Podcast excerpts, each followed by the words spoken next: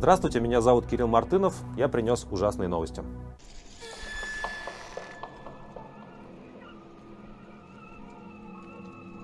Я хочу сегодня начать с одной маленькой новости, которая, по-моему, показывает всю совершенно такую сволочную сущность вот этой войны, которую ведет Российская Федерация. В очередной раз показывает, ну, давайте рассмотрим на примере.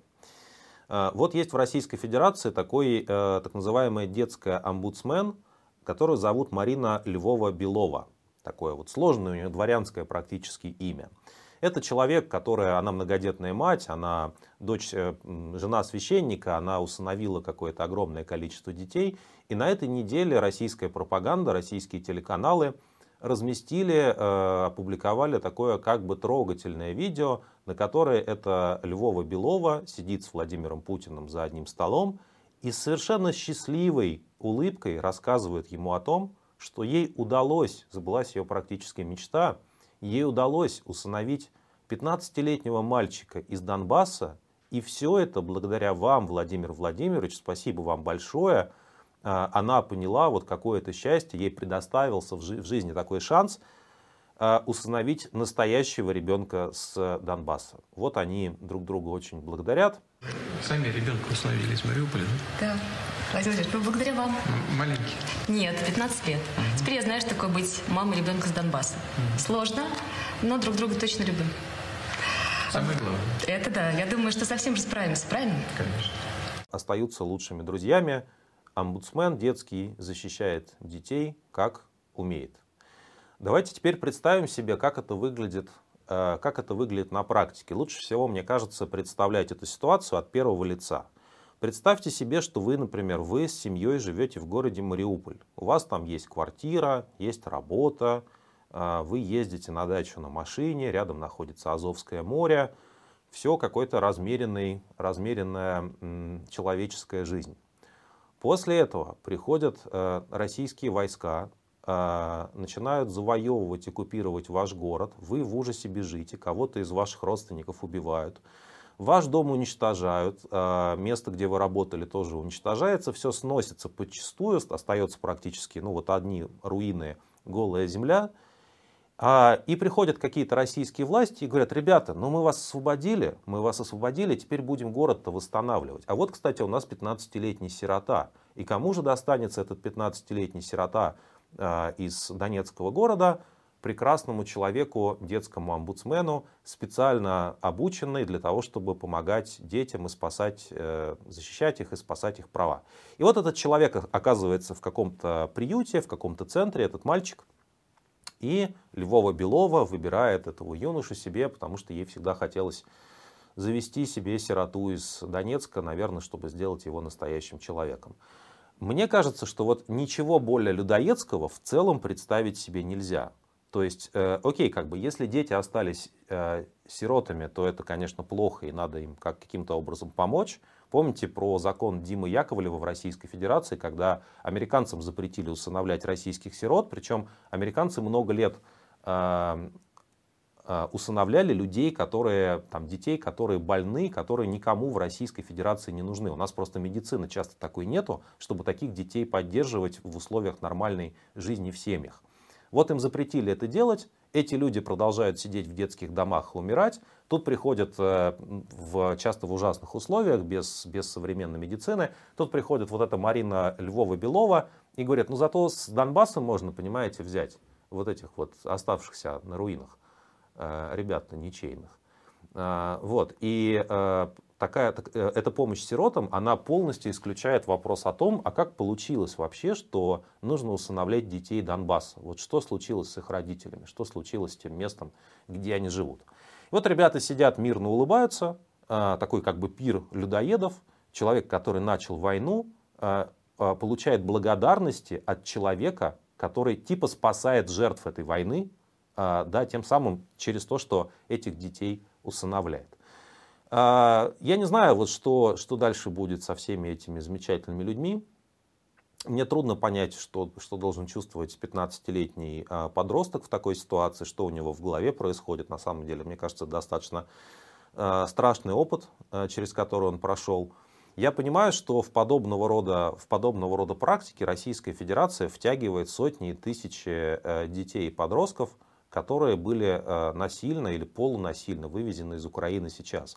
Это вот само по себе э, отдельное преступление против человечества, которое должно расследоваться. Да? Потому что вот параллельно исследователи из Ельского университета в США рассказали, что тысячи украинских детей попадают в российские лагеря и проходят там в кавычках перевоспитание. Ну то есть а, как выглядит это перевоспитание, можно себе представить, если посмотреть э, российскую пропаганду. Украина никогда не существовала, это не настоящее государство.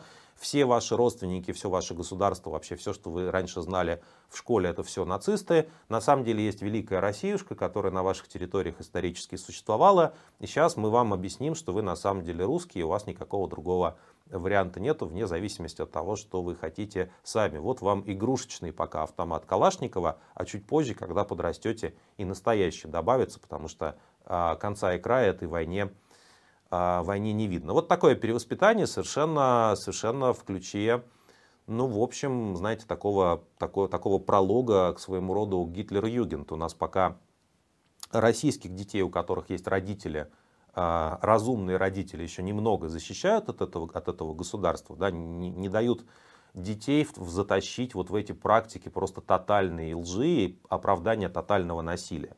А вот если вам не повезло и вы человек из оккупированной территории, подросток, юноша, девушка, мальчик, девочка, вот вас в принципе начнут обрабатывать просто да, насильно, а, российские пропагандисты, и вы с этим ничего не, не сможете сделать. В этом же исследовании сообщается, что на самом деле а, часть из этих детей не могут вернуться а, туда, где они жили, потому что это, эта территория отвоевана Украиной, возвращать их туда нельзя, это шукро-нацисты с точки зрения российской пропаганды. И вот, в принципе, так у нас появляются новые сироты, новые, новые люди, которых, которых нужно держать в каких-то приютах, детских домах, и которых готовы уже сожрать э, а, значит, омбудсмен Львова Белова.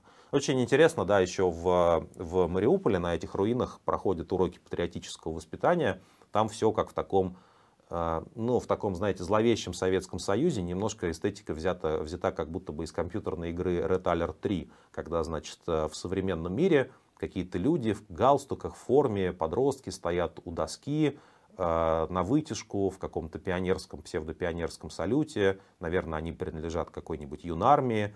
И вот им, значит, ветераны Великой Отечественной войны, мнимые или реальные, рассказывают, как все было на самом деле и почему Российская Федерация сейчас опять эти территории типа освобождает от фашистов.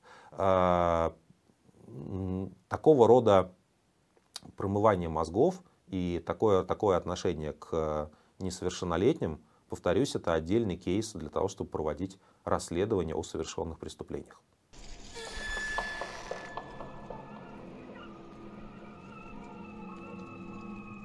Ну, прямо сейчас, если говорить про важнейшие новости, да, прямо сейчас развивается два процесса. С одной стороны, Владимир Путин готовится э, объявить российскому народу про итоги этого года войны. Ходят разные слухи о том, что он э, нам предъявит на следующей неделе в своем послании э, российскому парламенту, федеральному собранию.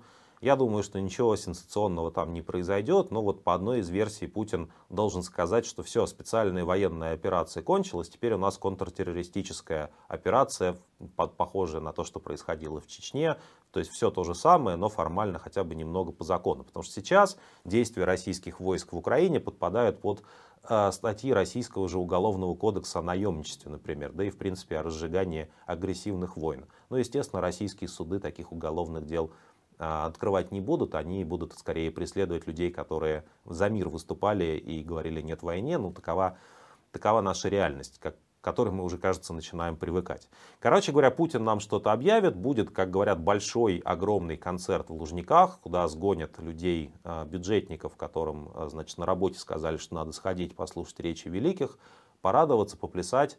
По всей видимости, будут аналогичные концерты в регионах, потому что губернаторам нужно будет тоже отчитаться о том, что Вообще-то все очень рады и Путину, и его войне. И вот посмотрите, Россия ликует и создать соответствующую картинку. У губернаторов от э, успеха этих праздничных, в кавычках, юбилейных мероприятий зависит, э, зависит вопрос о том, а, собственно говоря, насколько они сами лояльны и профпригодны. Так у нас оцениваются успехи чиновников. Все это должно происходить с 25 по 24 февраля. 23 понятно, будет особенно помпезно отмечаться День защитника Родины.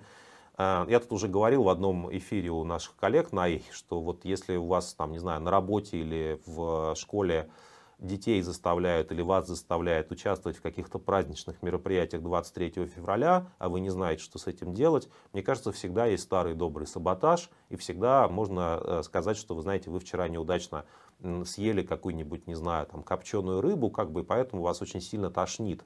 Театр закрывается, никакого 23 февраля. Я бы очень сильно вам рекомендовал, если вы смотрите из России, в этих э, позорных и преступных мероприятиях по поводу так называемого называемой защиты Отечества, а на самом деле нападения Отечества, не участвовать и по возможности от них тихо и безопасно для себя и для своей семьи слиться, вам, по крайней мере, потом стыдно за это не будет. Но кого-то, конечно, потащит, а кто-то и за деньги пойдет на эти лужниковские концерты.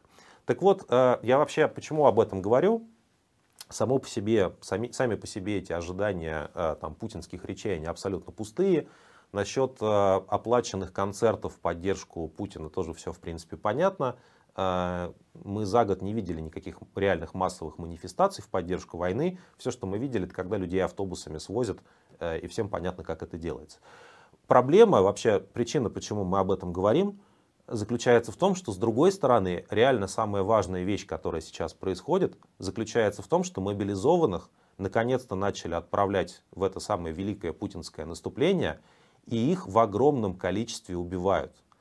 А, Министерство обороны Российской Федерации засекретило все данные о потерях, как вы знаете. И единственный раз, когда Шойгу отчитывался про то, сколько людей убито в ходе так называемой специальной военной операции, это было осенью прошлого года. И тогда они так с такой, знаете, игривой ухмылкой сказали, 5 тысяч погибло.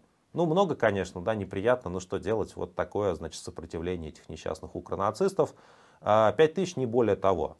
Сейчас, судя по, судя по открытым только данным, а, да, за две недели погибло, э, это посчитали наши коллеги из медиазоны. Как это считается, это, это понятно, да, то есть ты берешь все э, сообщения местных э, средств массовой информации в регионах, которые пишут про, по крайней мере, про часть погибших, конечно, не, не полная эта информация, суммируешь и смотришь, сколько всего по стране таких подтвержденных фактов на местном, на локальном уровне. И вот э, медиазона насчитала 1555 военных, которые погибли за две недели.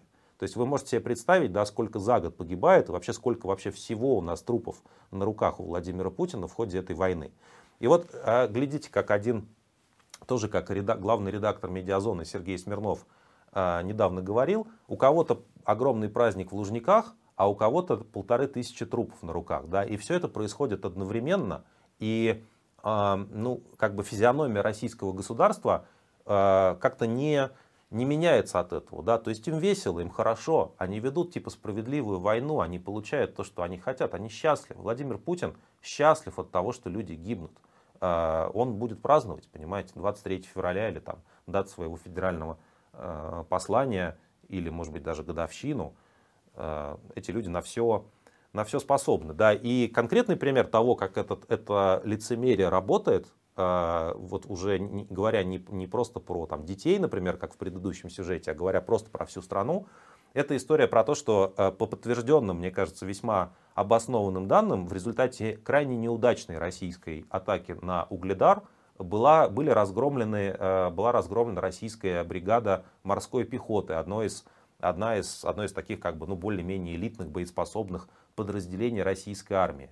А, один из военных публично рассказал о гибели 500 сослуживцев. А, бригады фактически нету, то есть там выжило очень ограниченное количество людей из нее. И параллельно, когда эти новости приходили, Владимир Путин, а, знаете, это, кстати, вот важная вещь, многие говорят, ребята, как вы описываете ситуацию в России, если вы уехали и работаете за границей? Как вы не потеряли связь с реальностью? Но вот посмотрите, Владимир Путин, насколько я понимаю, находится в Российской Федерации. Как вы думаете, как у него, какая у него связь с реальностью? Вот чувствует ли он а, почву и родную атмосферу? Может он ли в, ли в реальности Владимир Путин понимать, что происходит в стране? А, есть разные точки зрения на этот счет, но вот по поводу а, погибших морпехов Путин сказал, что они героически сражаются и улыбнулся. Пехота морская работает как следует. работает. прямо сейчас героически сражаются и Тихоокеанского, Тихоокеанского флота, и Северного. Помогаем товарищам сослуживцам. Счастливо. Всего хорошего. Понимаете, вот погибло э, 500 человек в одной бригаде, э, нет больше этой бригады. А российскому президенту интересно, понимаете, это вот он двинул бригаду на Угледар, посмотрел, как не получилось и сказал, какие молодцы, погибли за родину героями. Это, кстати, полностью укладывается в его, э, в его так называемую идеологию, которая уже несколько лет э, известна и которая активно цитируется российской пропаганде, пропагандой. Она, напомню, гласит, э, э, Путин там несколько лет назад сказал, они просто сдохнут, а мы попадем в рай. В результате, конечно, ядерной войны. Вот в этом контексте, конечно, и с морпехами можно, э, насчет их судьбы тоже можно э, вполне себе ухмыляться. Я к этому еще, знаете, добавлю, что я э, по мотивам вот этих исследований наших коллег из медиазоны, я постарался взять какой-нибудь один маленький средний российский город. Я выбрал, наверное, из-за каких-то ностальгических ассоциаций по поводу советской техники бытовой под одноименным брендом. В общем, в Пермском крае есть такой город Лысьва, небольшой. И я решил посмотреть местные паблики ВКонтакте, а что, о чем там люди пишут, что их вообще интересует. Вот что сейчас происходит в Лысьве. Ну вот так с точки зрения людей, которые рассказывают о жизни своего города. И вы знаете, там, да, какие-то ДТП происходят, еще какие-то вещи, где-то цены растут, где-то что-то кто-то продает, какие-то рекламные объявления. Это все понятно. Но основной контент города Лысьвы, вот поверьте мне, вот мы можем скриншоты показать, состоит из двух частей. Там 50 тысяч человек примерно в этом городе живет. Значит, это, во-первых, реклама маникюрных салонов и салонов красоты. Ну, как бы этим занята, судя по всему, женская э, половина города Лысьва. Ну, люди занимаются своей э, красотой, уходом. Вполне благородное дело, если бы все так делали, знаете, если бы вот э, Путин занимался бы, посещал бы СПА вместо того, чтобы войны начинать, его бы никто, наверное, не осуждал бы и говорил бы, ну, всем хочется выглядеть красиво в, свои 70, в свой 71 э, год. Но, но, значит, вторая половина паблика Лысьвы посвящена некрологам. Там просто э, идут сплошные портреты людей с одинаковыми подписями. Очередной наш героический э, значит, земляк геройски погиб, выполняя свой долг в ходе СВО. Годы жизни, портрет, черная ленточка. Представьте себе город на 50 тысяч человек, где просто несколько раз в неделю, только то, что они официально, ну не официально, да, то есть то, что публично становится известным, где они э, публикуют некрологи, в основном некрологи офицеров, про них информации больше. Э, что там происходит с мобилизованными и с рядовыми, мы не знаем, но Лысьва набита мертвыми мужиками, которых отправили на СВО воевать и умирать за Путина. Возьмите любой другой э, более-менее честный паблик, куда в принципе какая-то реальная информация э, проходит все еще, где еще не запрещено, где не приказано, знаете, только радоваться. И, судя по всему, э, тенденция сейчас будет такая же. А, Аналитики международные говорят, что прямо сейчас Российская Федерация, Российская армия несет самые большие потери за, всю, за весь этот год войны. Э, Потери совершенно невосполнимые. У этих людей остаются семьи. Возможно, остаются также белые лады гранта, все что угодно еще. Но надо себе отдавать отчет, что погибшие э, на этой войне не вернутся ни в свою Лысьву, ни в свою Россию. И эти десятки, может быть, уже сотни тысяч погибших э, никогда не смогут принести никакой пользы э, нашей стране.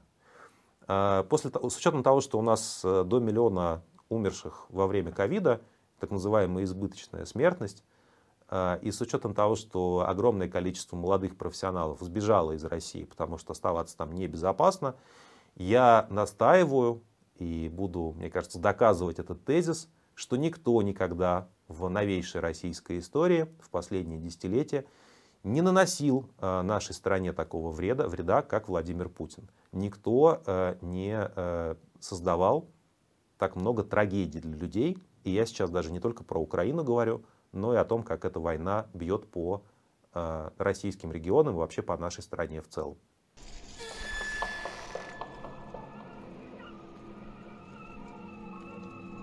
Все больше слухов э, появляется о том, что скоро в России закроют YouTube. Э, ну, как бы мы не отчаиваемся, да, и вы тоже не отчаиваетесь. Будем придумывать, как вам доставлять видео какой-нибудь, не знаю, глубинной почтой, почтовыми рассылками. Ну, что-нибудь придумаем, будет неудобно. Ну, и не с таким тоже справлялись. Тем не менее, пока, знаете, мы наслаждаемся вот этим роскошным, открытым информационным пространством на YouTube, где вы можете свободно осмотреть все то, что вам нравится – не забудьте подписаться на канал Новой газеты Европы. Это очень сильно нам поможет э, в том, чтобы эти видео увидел кто-то еще, кроме вас. Ну, а еще, слушайте, у нас все эти новости, которые мы обсуждаем, они в таком более сухом формате э, да, профессиональной журналистики, профессиональных текстов и новостных, и историй, и расследований. Они выходят у нас и анонсируются на нашем телеграм-канале.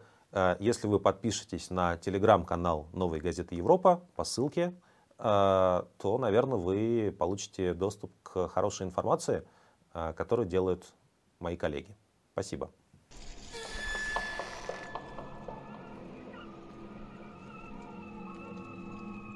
Ну, короткая новость, она мне кажется очень показательной. Э, цитирую. В Министерстве обороны Российской Федерации заявили, что мобилизованные лишатся всех льгот, если указ о мобилизации перестанет действовать до окончания СВО в кавычках. То есть, смотрите, идея в том, что люди не будут, что мобилизованные не будут приравниваться к контрактникам, и что их из армии-то как бы не отпустят, а денег им больше не дадут. И социальные пособия, которые там Владимир Путин сейчас им выплачивает, тоже им будут не положены.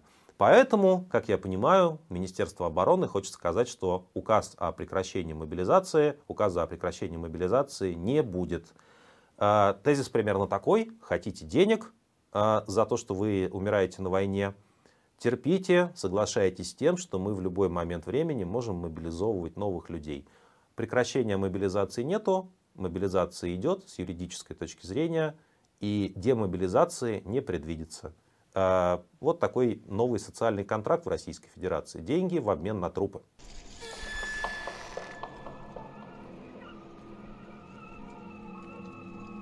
Евгений Пригожин продолжает свое восхождение к политическому Олимпу. Некоторые говорят, что этот человек хочет быть там, следующим президентом Российской Федерации или каким-то самым влиятельным советником.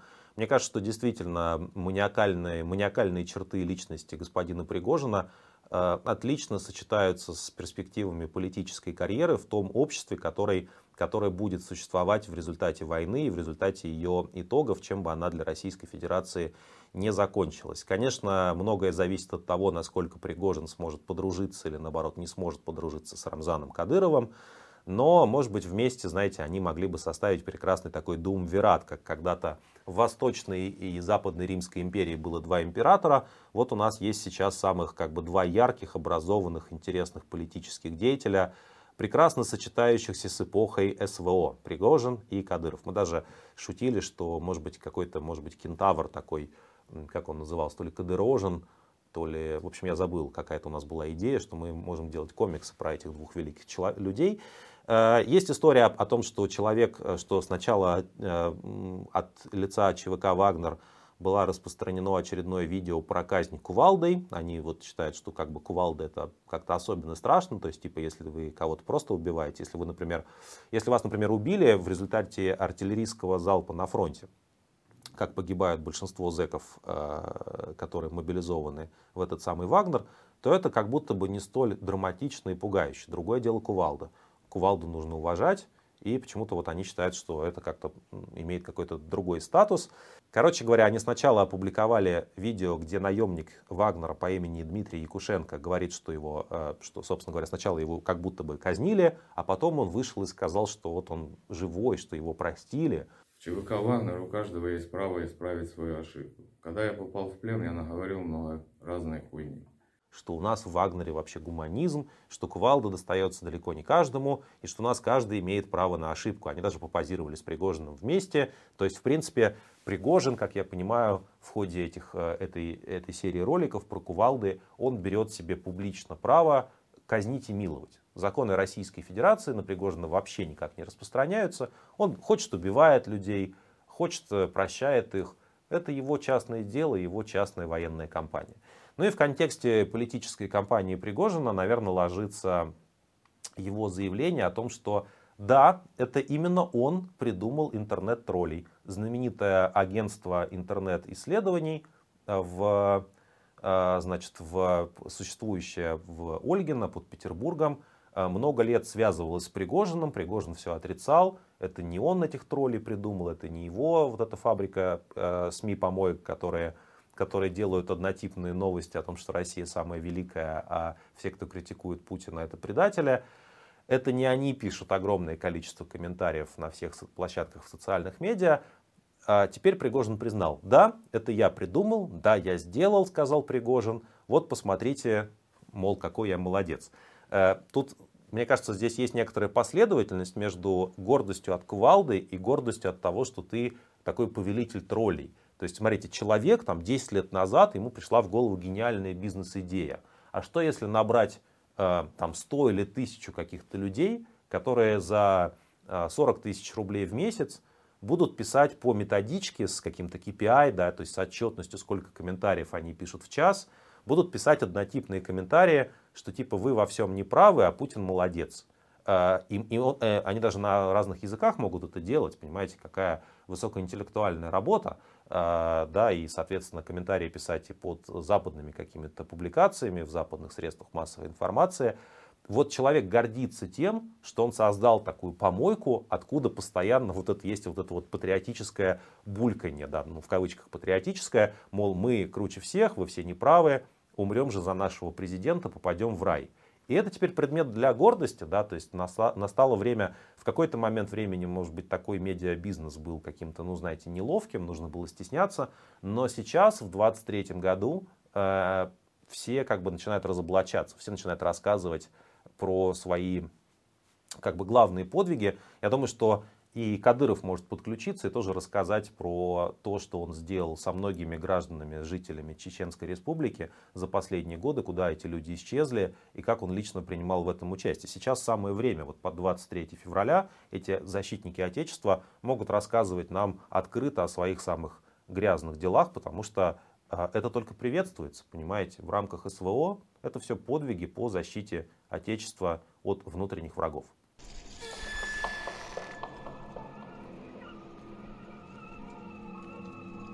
Самая человеческая история и, конечно, трагическая. У нас все почти человеческие истории из России э, имеют крайне трагическую природу в эти дни, в эти месяцы, в течение этой войны. Э, солдат-срочник из республики Коми э, Сергей Гридин покончил с собой в воинской части, в военной части в Подмосковье. Наши коллеги из 7 на 7 добыли его предсмертную записку, которой, кстати, нету в материалах дела про это самоубийство или, возможно, убийство – потому что ее уничтожили, как говорят. Но вот сослуживцы подтверждают подлинность записки, в которой, в частности, сказано, что, в общем, его мучили, его, а, его, над ним издевались а, там, сослуживцы и, возможно, командование. От него требовали, чтобы он согласился с тем, что нужно ехать воевать в Украину. И Гридин написал, ну, ему 20 лет, да, и этот человек, мне кажется, реально герой России – как раз они не какие-то вымышленные герои. А он написал записку в том ключе, что э, сломать его не удалось и уже не удастся, а, и что он принял решение, цитирую, умереть здесь, на родной земле, без чужой крови на руках. То есть в Украину э, не ехать и покончить с собой. Родственники Гридина считают, что вообще это не тот человек, который э, мог совершить самоубийство, что, его, э, что это либо было преднамеренное убийство, потом задним числом вот таким образом оформленное, либо это было доведение до самоубийства, очень жестокое и свирепое. Но я хочу вам сказать, что, конечно, такие истории, несмотря на их тотальную безысходность и трагичность, они показывают э, ну, какое-то как раз человеческое лицо России, да, потому что вот представьте вам 20 лет, вас, вас откуда-то с, э, из российского севера призвали в воинскую часть, вам говорят, ты скоро поедешь, сынок, в Украину, мы тебе дадим там э, автомат, ты будешь убивать. Да, дадим тебе оружие, ты будешь убивать. А ты говоришь, я не хочу, я не поеду, я не считаю, что эта война справедлива. И тебя начинают принуждать а, к тому, чтобы ты сделал единственно верный выбор во имя президента Путина. И ты говоришь, идите к черту, я лучше, я лучше покончу с собой тогда. А, да, это история про такой финальный человеческий выбор, настоящая трагедия в высоком смысле слова. И я увидел здесь некоторую параллель, да, вот ну, нас как, как бы юноши забирают в армию, а девушек иногда э, активисток забирают в тюрьмы за то, что они за мир выступают. Э, и тоже на, в другом российском регионе, на, сер, на севере, параллельно происходит дело Олеси Кривцовой, человека, на которую донесли ее однокурсники в Архангельском государственном университете – она сейчас находится под домашним арестом, она дважды была задержана. Ей только что исполнилось 20 лет. И я вот думаю про двух этих ребят, да, то есть Кривцова, этот Гризин, из двух соседних регионов, э, Коми и Архангельская область в Северном федеральном округе. А, как бы их жизнь сложилась, если бы и жизни, их жизни, и тысяч других, и сотен тысяч, может быть, людей, э, молодых россиян, если бы не эта война, если бы им, в принципе, не нужно было делать такой выбор – а, типа молчать и делать, что скажут, или оказаться под следствием и в тюрьме, или оказаться на преступной войне, или просто покончить с собой. Наверное, знаете, хорошая у нас могла бы быть страна, если бы российские власти не считали таких как Гридина, таких как Кривцова просто расходным материалом для своих исторических идей. Знаете, вот мы, война идет как мы, как мы знаем, а, ее цели не определены. Симоньян даже договорилась до того, что настоящие цели войны никому не сообщаются, потому что это государственная тайна. Ну, что как бы если типа кто-то узнает, тогда можно будет Россию победить, а раз целей нет, то победить нас нельзя. Но в реальности просто мы знаем, да, что, что э, летом 2021 года Путин написал статью про то, что Украина это один народ, в которой он, в общем, обосновал ее завоевание, поскольку он себя считает таким то ли московским царем, то ли российским императором, тоже, может быть, Рюриковичем, князем каким-нибудь средневековым. И он говорит, это наша отчина, ну, типа, это по праву мне принадлежит. И вот эти ребята, ребята, солдаты, срочники, студентки, это все просто расходный материал для того, чтобы, знаете, статья хорошая была. Главное, чтобы в статье все было складно и понятно, а что будет с людьми, российские власти совершенно уже не интересуют. Я, я, знаете, я думаю, что вот у меня нет никаких идей, но что вот можно человек сделать с, в этой истории с Гридиным, да, то есть человек э, погиб уже, и все уже закончилось для него и для его семьи. Я даже не знаю, можно ли как-то его семью поддержать, ну, было бы хорошо, если бы, наверное, мы какие-то добрые слова сказали, и спасибо его родителям за то, что, что называется, вырастили такого сына, у которого э, свобода и совесть оказались важнее, чем Э, чем желание подчиняться преступным приказам. Наверное, все-таки есть какая-то, была бы какая-то возможность, какая-то реальность, в которой он мог бы остаться в живых, а этой трагедии не произошло.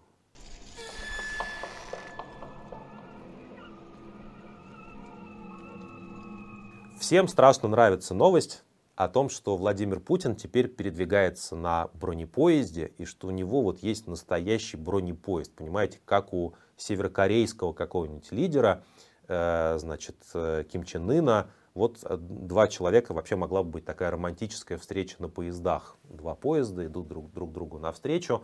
Конечно, и в российской истории тоже были э, лидеры, которые очень любили поезда и не летали на самолетах, потому что, знаете, самолеты можно сбить, э, можно детальку там какую-нибудь не туда подвинтить, и самолет э, возьмет да и рухнет. Саботаж возможен, кругом враги. Короче, мне кажется, приложение, приложение вот к этому длинному путинскому столу, это как раз идея о том, что поезда все-таки как-то понадежнее. И кажется, с 2021 года, когда Путин э, написал свою статейку про Украину, э, Путин действительно на эти поезда пересаживался, возможно, вдохновляясь да, Иосифом Сталиным, который, судя по всему, на самолете летал один раз в жизни, когда ему в 1943 году пришлось выбраться на Тегеранскую конференцию на встречу с э, Рузвельтом и Черчиллем. Вот тогда этот полет, э, полет состоялся, но до Баку Сталин тоже добрался тогда на поезде. Вот примерно такой у нас сейчас э, храбрый лидер с сильной рукой.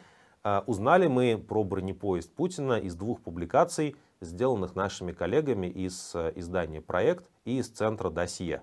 Они нашли засекреченные станции рядом с, э, значит, с резиденциями Путина. Они описали, какой именно модель э, состава для этого бронепоезда могут, э, может использоваться. Короче, можно Владимира Путина понять. Мир опасное место. Основную опасность в этом мире создал он сам. Поэтому наши бронепоезды, как это, мы мирные люди, не очень мирные, но наш бронепоезд вот куда-то едет на Валдай.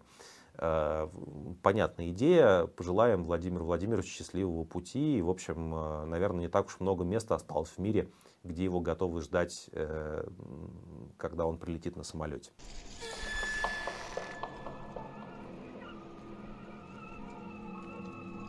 Еще одна замечательная новость, которая всем страшно нравится, мы, по крайней мере, от нее в восторге, заключается в том, что Госдума на этой неделе приняла законопроект, направленный на защиту русского языка от чрезмерного употребления иностранных слов. Но тут надо сказать, что в разных странах мира, например, во Франции, какие-то аналогичные законы в целом есть. То есть, в принципе, идея о том, что вот мы живем в таком глобальном мире, где Э, влияние крупнейших языков на твой язык э, чрезвычайно велико, и надо как-то вот типа быть с этим осторожнее. Эта идея понятная, но когда это происходит во время войны, во время этого патриотического угара, во время борьбы э, российских властей за то, чтобы максимально изолироваться, ассоциации, конечно, здесь есть самые, самые дурные, тем более, что на самом деле почти весь словарь российской политической жизни, начиная со слова «президент», иностранного происхождения.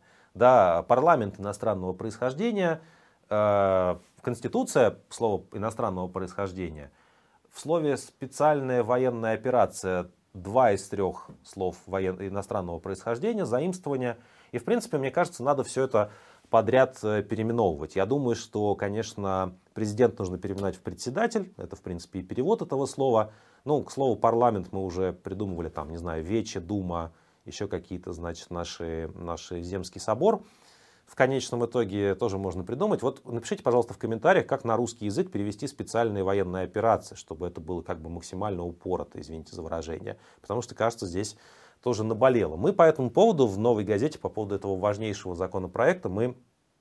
Э, слово депутат ведь тоже не, не русского какого-то происхождения. То есть вот депутаты в парламенте приняли законопроект, проект тоже не русского происхождения, о том, чтобы нужно ограничить влияние иностранных языков на русский. Непонятно.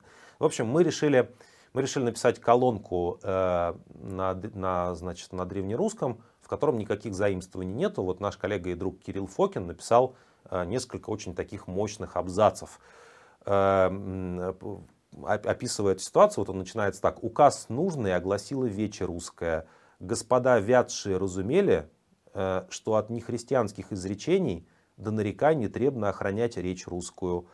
Да, значит, э, чтобы никакого там дальше басурманского языка на Руси отродясь больше не было. Я думаю, в принципе, правильное начинание. Вообще, это же как бы последовательная идея. Если нам ничего западного не нужно, не нужны все эти ЛГБТ, не нужны их западные технологии, самолеты тоже не нужны. У нас бронепоезда есть заимствования в языке нам тоже не нужны, то в принципе, да, нужно переходить на какой-нибудь э, средневековый русский язык. Там все было достаточно лепо.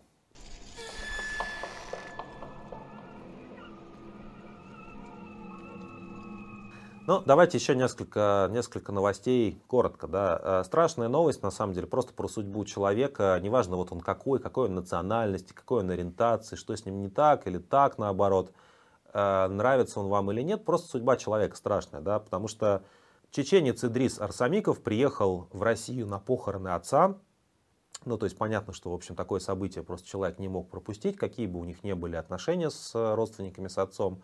Он много лет, э, Идрис много лет находился за пределами, какое-то время находился за пределами Российской Федерации, потому что он был одним из тех людей, которых э, чеченские власти, Рамзан Кадыров, хотели пытать и, судя по всему, убить из-за того, что они геи. И вот этого человека, ну, выманили, выманили, не выманили, в общем, было у него, была у него какая-то жизненная причина, почему ему нужно появиться в России, и его задержали без всяких оснований, Идрис не находился в розыске, не совершал никаких преступлений, его просто российские власти по просьбе э, властей Чечни, то есть представьте себе, какой уровень отношения да, у, в, у полиции аэропорта Домодедово с Рамзаном Кадыровым. Они просто по просьбе чеченских властей задержали ни в чем не виновного человека и передали его в их руки для того, чтобы этот человек э, подвергся пыткам и, возможно, был убит. Это повседневная реальность в Российской Федерации. Вот знаете, вот мне все равно, вы можете как хотите относиться к геям, чеченцам, кому угодно еще, просто с людьми в целом так обращаться нельзя. И страна, в которой это происходит, и это является повседневным будничным делом, эта страна устроена неправильно, и будущего у этой страны нету. Ну, из этого следует что, мне кажется, что те, кто, так, те, кто задерживает людей незаконно, должны быть подвергнуты суду и наказанию. Людей пытать нельзя за их сексуальную ориентацию, это очевидные выводы. А с чеченскими э, э, вот этими господами кадыровскими, наверное, что-то придется делать. Если вообще Россия выживет, если будет какое-то будущее у нашей страны, нужно будет как-то осмыслить, как вообще это стало возможным, как существуют фактически э, незаконные расправы, внесудебные, над людьми, просто потому что они кому-то не нравятся. Я сейчас в Чечне, у себя дома, жив, здоров. Вас, особенно ЛГБТшников, прошу, очень сильно прошу от меня отстать с вашими вот эти вот э, попытками защитить мои какие-то права. А я патриот, как мои два брата, которые служат в Украине. Ну, я тоже скоро подлечусь и, наверное, тоже отправлюсь в Украину.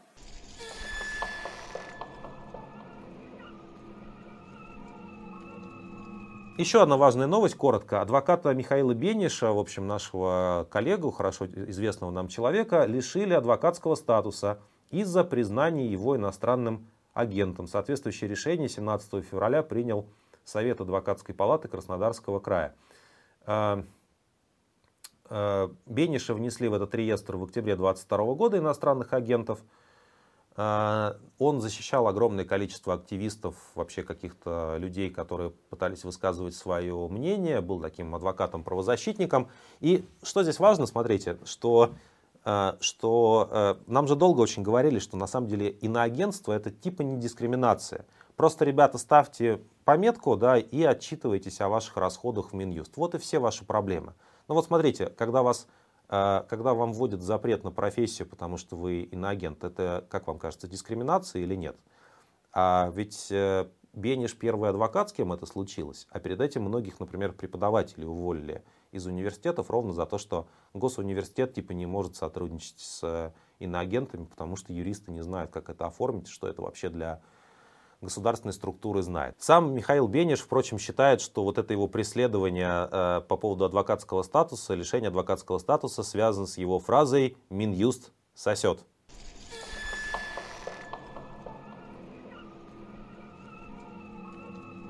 Одна из моих любимых новостей просто потому, как выглядит эта картинка, и вообще как бы потому, насколько мощно здесь заряд идиотизма как бы такой существует. Одна из моих любимых новостей из России на этой неделе – это новость о патриотической акции в Благовещенске, где во имя победы нашего оружия в Украине э, несколько сотен людей выстроилось на площади, поставили перед собой красный ведерко. Я думаю, что цвет важен здесь, это цвет нашего советского флага.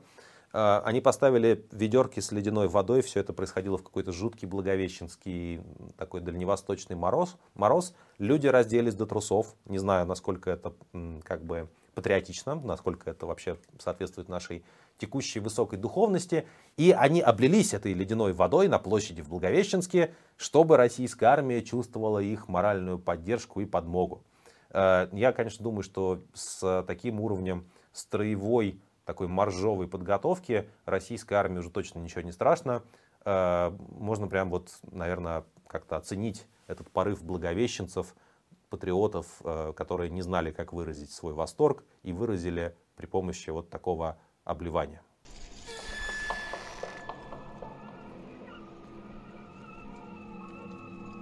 Ну и две новости культуры, так сказать совсем коротко. Замечательный фильм, знаете, 14 февраля, вообще такой вроде бы чуждый э, Российской Федерации, э, российской православной культуре праздник, потому что в этот день весь мир отмечает э, День Святого Валентина, католического святого по католическому календарю, День всех влюбленных.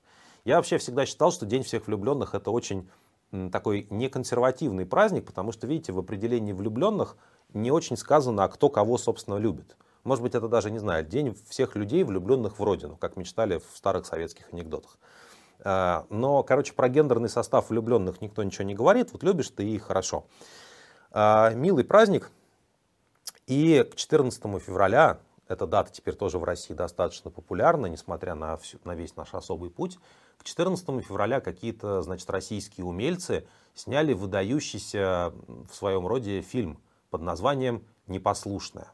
Это такое как бы софт-порно, ну вот то, что можно в кинотеатре показывать в такой стране, как Россия, про такой, знаете, гетеросексуальный секс с элементами сада-маза. И это страшно, это, это ужасно важная история. Мы даже рецензию про это написали на сайте Новой газеты Европы, почитайте обязательно. Идея в чем? Что вот молодая студентка биологического факультета становится экоактивисткой. И она очень много всего хочет изменить в мире, который ее окружает. И вот она как бы выходит на митинги, она протестует, но тут у нее случается романтическая влюбленность каким-то вот этим бизнесменом, да, который на той стороне, на стороне этого зла. И она понимает, что все ее проблемы как активистки были связаны с тем, что у нее просто мужика нормального не было. И когда реализуется сценарий 50 оттенков серого по-русски, она понимает, что ей уже вообще этот активизм не нужен, ей нужно, чтобы вот мужик был. Понимаете, мне кажется, это такой мощный политический месседж на 14 февраля, на День всех влюбленных в Российскую Федерацию, что круче себе представить э, просто невозможно. Тем более, да, вот в нем, ну, понимаете, оказывается, что а, в Российской Федерации, казалось бы, у нас теперь уже такая очень изолированная консервативная страна, но в Российской Федерации по-прежнему есть какие-то элементы допустимой прогосударственной эротики. Это когда, значит, мужик с женщиной, и мужик говорит, что делать. Тогда Российской Федерации все нравится. Я думаю, что даже Рамзан Кадыров сюжет этого фильма одобряет, потому что он соответствует его э, значит, представлениям о прекрасном. Закончить этот выпуск я хочу э, новостью трагической, связанной с одной стороны с культурой, с другой стороны с влюбленными, и с третьей стороны, ну вот с эротикой как раз. Дело в том, что компания, компания Pfizer заявила, и тут должна просто заиграть, мне кажется, трагическая музыка печальная, компания Pfizer заявила о прекращении поставок Виагры в Российскую Федерацию. Э, мне кажется, что э, трудно будет реализовывать как бы некоторые патриархальные функции теперь без Pfizer, без помощи этой западной бездуховной корпорации. Вообще, конечно, большую тревогу э, вызывает, большую озабоченность вызывает эта ситуация по поводу того, как там наши патриоты теперь будут справляться. Ну, может быть, какие-то дедовские методы есть, ведь мы не зря говорим много лет, что ничего западного нам не нужно. Откажемся же и от Виагры.